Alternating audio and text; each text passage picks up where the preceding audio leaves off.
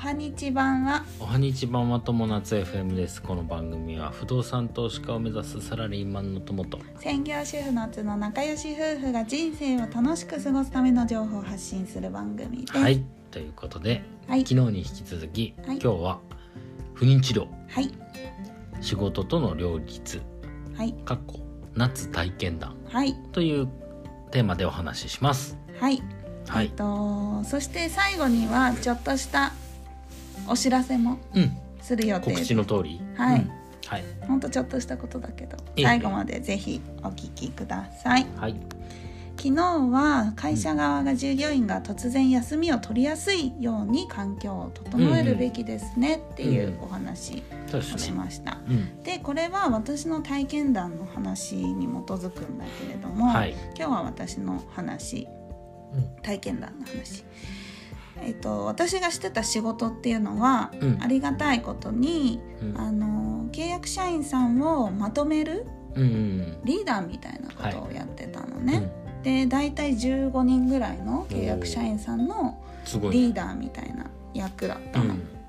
で大体ねその契約社員さんっていうのは子育てが一段落して、うん。あの仕事もう一回ちょっとやろうかうなっんていう感じの、うんまあ、40代から50代なるほどね。の人がうん。ほとんど、うん女性がほとんどだった、で結構ねぐいぐい来るのよいろんな質問が。で結婚する前からずっと働いてて、うん。結婚する前とかはもう早く結婚しないととかうん。すごい言われた あの誰か紹介しようかとか。ーぐいぐい来てで結婚したらしたで今度はあの子供は早い方がいいわよとかできたらすぐ私に一番に教えてねみたいな。感 じなんで？なんかねまあだから好きで言ってくれたんだろうね いろいろ心配っていうかさ。疲れてるんだねじゃあ。な好かれてたのかな、ね。うなんか子供みたいな感じだったんじゃない？ああ娘みたいな。そうそうそうそう。で結構本当にグイグイ来るからさ、あのーまああんまりそこまで言わないでよって思うことまあねも結構あったりとか、あとまああの突然お休みとかうん。不妊治療始めると突然お休みとかするっていう時に「まあ、どうしたの？体調不良?」ぐらいはわよく分かる、聞いてくるのはうん。ね、うん。もしかしておめでた？みたいなえ？の嘘。みたいな。乗ってきちゃうみたいな。周りが乗ってなっきちゃう。ちゃんおめでたなのみたいな感じ。え本当に？そんな感じなの。本当周りも乗ってきちゃうからさ。だからなんかすごいね。あの遠慮はない感じだった。まあうんちょっとズキッとくる時もなるほど時々ねまあね。あったりとかはしてまあそれがいいとこでもありね。うん。で言わなかっ言ってないからさ不妊治療うん。してること言ってないからさ悪気もないのもうん。分かってたし。でまああのそういうこともありながらうん。まあお休みとかフレックスもらうとそういうこと言ってくる人もいるし中にはまあいいわよね休めて。あ契約社員さんは結局休むとその分お給料が減ったりする人あもいるかああ寝散る系ね。寝散っちゃう系ね。らそうそうそう。まあ別に本当は悪く言ってるつもりはないんだけど私たちもそうだったらいいのにななるほどね。みたいな感じ、うん。まあいろいろ不満があるあるんだそうそうそう、で結婚してる人もいるけど、ん。独身で50代の人とかもいたからさ、うん。そういう人っていうのはまあ不妊治療どころか子育てとかさもう何もはいはいはい。なんていうのそのライフステージをうん。に立ってないからうん。やっぱりちょっとな私はずっと仕事を頑張ってるのにうんうん。あのそういうステージの人は休めていいわねみたいな感じのこと言ったりする人もいるわけ、な中にはね。うん。でまあ確かにさ突然休まれたら困るし「どうしたの?」って聞くじゃん。なんか体調悪いの？みたいな。う。ん。でも結局私は不妊治療だってこと言ってないからあ、えっと、別に妊娠とかしてないですし病気でもないんです。でも病院行ってきましたみたいな。なんかすごい謎の回答をするしかないわけよ。うでも心配しないでくださいねみたいな。んうん。でもそこでさもうなんか聞かないでほしいんだけど、まあ、そういう人たちだからさ、どんどんグイグイ。うんぐいぐいグイグイ来るわけ。まあそれはそれでいいとしてうん。言ってない。不妊治療ってオープンにできない環境っていうのはうん。やっぱり知らないからそういうこと言ってきてしまうとか。そうだね。そういうこともあるかもしれないよね。でじゃあ思い切って不妊治療って言ってしまえばいいかっていうと不妊治療してるからって休んいくら休んでもいいよっていうことではないから、確かにまあちょっとそこがジレンマだったんだよね。うん。で辞めようかなどうしようかなっていうふうに考えてた時に、仕事を辞める決心ができたのはともくんが、うん。まあ、後押ししてくれたから、僕がね。うん、かなっていうのがあって、僕がね。そう僕がね。もうやめちゃえと。そう、俺が支えるから。俺に任せろと。そう、って言ってくれたんだよね。俺に言えと。そう。何でも俺に言えと。そうだね。んそんなこと言ったっけ？そうだねまあでも本当にともくんがそうやって仕事辞めたって大丈夫だよって言ってくれたからうん。仕事は辞められたって。うん。あとねちょうどねあの大阪に転勤が決まったんだよね。そうそうそうそう。で転勤が決まったことで私も会社に大阪への移動願いを出して、うん。受理されてうん。大阪で勤務することが決まったんだよね、だけどその新しいやっぱり職場っていうのは、うん。仕事内容ももちろん違うし人も違う、うん。で信頼関係もまだできてない、状態。うん。でそこで不妊治療をしてるからってん。何回も休むっていうのはやっぱりちょっとしにく,、なるほどね。しにくかったの、うん。で上司に言ったんだようね、ん。不妊治療してるのでうん。ちょっと仕事を辞めたいみたいなことを言った時に、まあもうそんな不妊治療をしてることなんてうん。気にしなくて休んだっていいんです。うん。僕たちがフォローしますからみたいな感じでうん。すごい熱く言ってくれたんだけど、もうここは私の気持ちの問題だなと思ってなんかもうみんなのことを信頼して大丈夫だからみたいな、うん。休んで怒る人なんていないよみたいに言ってくれたんだけど、うん。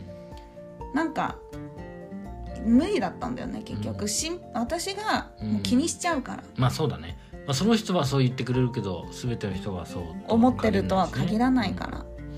でやっぱり、まあよく知らないのに、し移動してきて早々に何回も休むっていうのはやっぱりできないなっていうので、あのやめようっていうのを決意したっうんうんていうん。だよね。であの移動してすぐだったからさ、うん。すぐにそんなやめちゃったら失礼かなとか上司に失礼かなとか、いろいろ考えたんだよね、ん。心配かけちゃうかなとか、うん。前の職場の、まあね。前のあそうだね。部署の人たちも心配するだろうなとか、うん。いろいろと本当に悩んでともくんとも何度も話し合ったけど、結果うん。年齢が止まらないんだなって。こうやって考えてる間にも時間は過ぎていく。そうどんどん年を取ってっちゃう。そういうことですね。っていうふうにうん。考えたらうん。やっぱりやめようってうん気づいもう気づいたって感じかな。はい。はい。でともくんからも仕事辞めていい、家にいてくれたら嬉しいよみたいに言ってくれたから、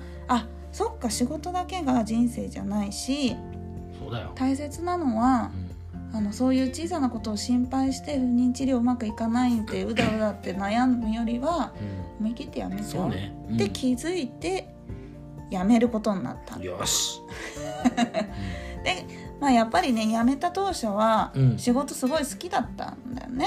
うん。そうだね。で仕事が好きだったし人と話すの好きだし、資料作るのも好きだったしうん。事務の仕事も好きだった、うんうん。みんなでランチ行ったりとか、うん。上司の悪口言ったりとか、なんかう、ん泣かないでいたずら。